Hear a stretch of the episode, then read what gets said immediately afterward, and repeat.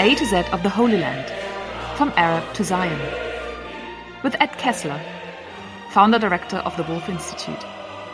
Episode 3 C for Christianity.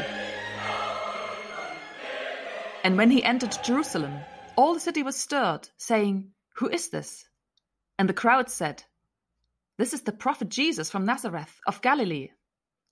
Matthew 21 10 to 11. Although we are limited in our knowledge of the historical Jesus, the religion named after him has become the largest in the world, with 2.2 billion adherents today. For a man who seemed to have brought about little change in the world during his lifetime, is it possible to identify anyone who inspired more after his death? All four Gospels conclude with the death and resurrection of Jesus in Jerusalem, which are the climax of their accounts. By his death, Jesus inspired change, and through their experience of his resurrection, his followers changed the world.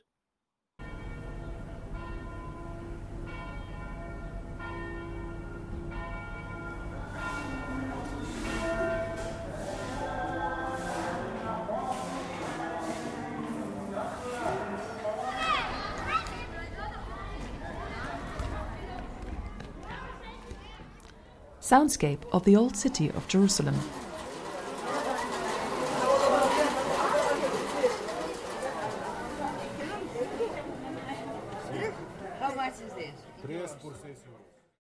It won't surprise you to learn that the Christian relationship to the Holy Land has changed considerably over 2,000 years. The Roman Catholic Church officially recognized the State of Israel in 1994, and Vatican diplomatic policy is rooted in realpolitik rather than theology, illustrated by the agreement with the Palestinian Authority in 2000 that is virtually the same as the one with Israel. Since then, Popes Benedict XVI and Francis have followed John Paul II, making pilgrimages, in Palestinian, Jordanian, as well as Israeli leaders, treading carefully on the Holy Land tightrope. With the exception of ultra Orthodox Jews who are deeply suspicious of Christians and occasionally attack Christian properties, most Israeli Jews, religious and secular, now hold a more positive attitude to Christianity. To have seen a Polish Pope at Yad Vashem, the National Holocaust Memorial, weeping at Jewish suffering or demonstrating solidarity when praying at the Western Wall, has had a profound effect. Doubtless visits by Christian tourists, 2 million in 2019, help too.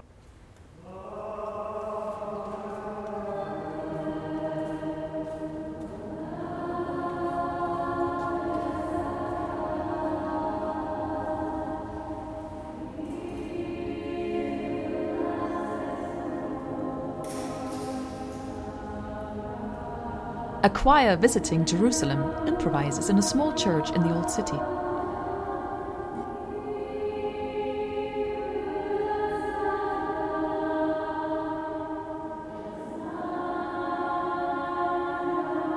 For their part, the Protestant churches are deeply divided. At one end, evangelicals, some of whom are called Christian Zionists, tend to support Israel for a variety of reasons political and moral, as well as religious. Support is rooted in interpretations of scripture such as the promises to Abraham in Genesis 12, which describes God's covenant with Abraham and the blessings that will come to those who bless his descendants, and on the prophecies in Zechariah. They believe the modern state is intrinsically related to the biblical Israel, and their sometimes near literal interpretations of biblical texts encourage controversial US support for right wing Israeli politicians, as well as for a greater Israel, epitomized by the actions of the US president between 2016 and 20, Donald J. Trump. The more liberal or mainline Protestant denominations rarely use biblical proof texts and are more noticeable for their strong support for Palestinians and criticism of Israel. Controversies also arise here, however, when some pursue BDS, that's boycott, divestment, and sanctions, which generates particular dismay for supporters of Israel if it's made solely responsible for the conflict. Of course, BDS is a well used tactic in freedom movements, such as in Ireland opposing British colonial rule, or in South Africa in opposition to apartheid. However, when churches adopt a strict BDS strategy, some see this as exceptionalism and an attempt to delegitimize the Jewish state's existence. When the same churches do not act similarly regarding human rights abuses and state violence in other countries, accusations of anti Semitism quickly follow. Another concern is that since the turn of the 20th century, the indigenous Christian population in the Holy Land has been declining numerically. There are about 200,000 Christians in Israel in a population of 8.5 million, about 2%, many of whom live in the Galilee, 50,000 in the state of Palestine out of a population of about 3 million. Numbers vary in Israeli and Palestinian reports, and perhaps 3,000 in Gaza out of a population of 2 million. Christians live as a minority face to face with the Jewish majority, those in Israel, under Israeli military occupation, those in the West Bank, or confronting a regional economic and military power, those in Jordan and Gaza. This unique situation must inform the dialogue that takes place in this land. For many of the Holy Land faithful, unfortunately, the Jew is often first and foremost a policeman, a soldier, or a settler. Father David Neuhaus, a Jesuit living in Jerusalem. According to a 2017 study by Mitri Raheb, Lutheran minister and president of Dar al Kalima College in Bethlehem, Christians comprised 11% of the overall population of Ottoman Palestine, that's primarily Israel and Palestine today, in 1900. The number has since dwindled to 1.7%. Significant reductions followed the 1948-49 war, since most Christian families have relatives abroad and are generally better educated and financially better off than Muslim Arabs, emigration is easier. The local Christian relationship with Israeli Jews exists within a framework of a larger dialogue that includes Muslims and has political implications. For example, Copts know the State of Israel can support them in disputes, but are also aware of the delicate position of their co religionists in Egypt. They have to develop a survival technique as occurred during Ottoman rule.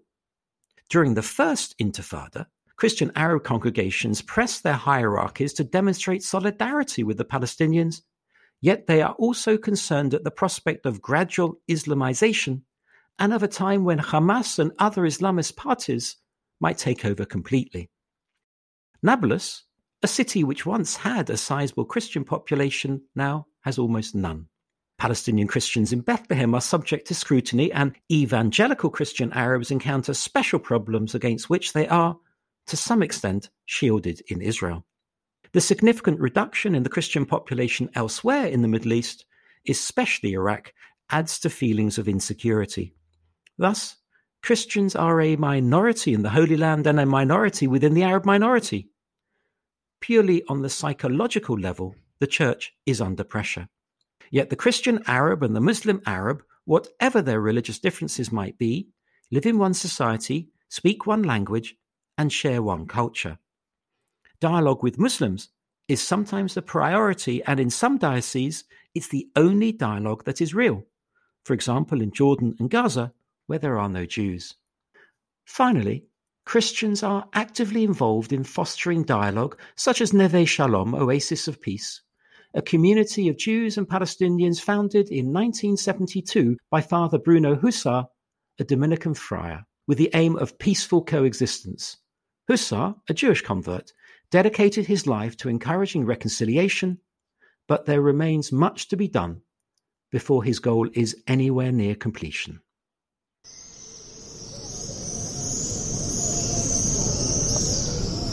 Swifts returning to nest near the western wall.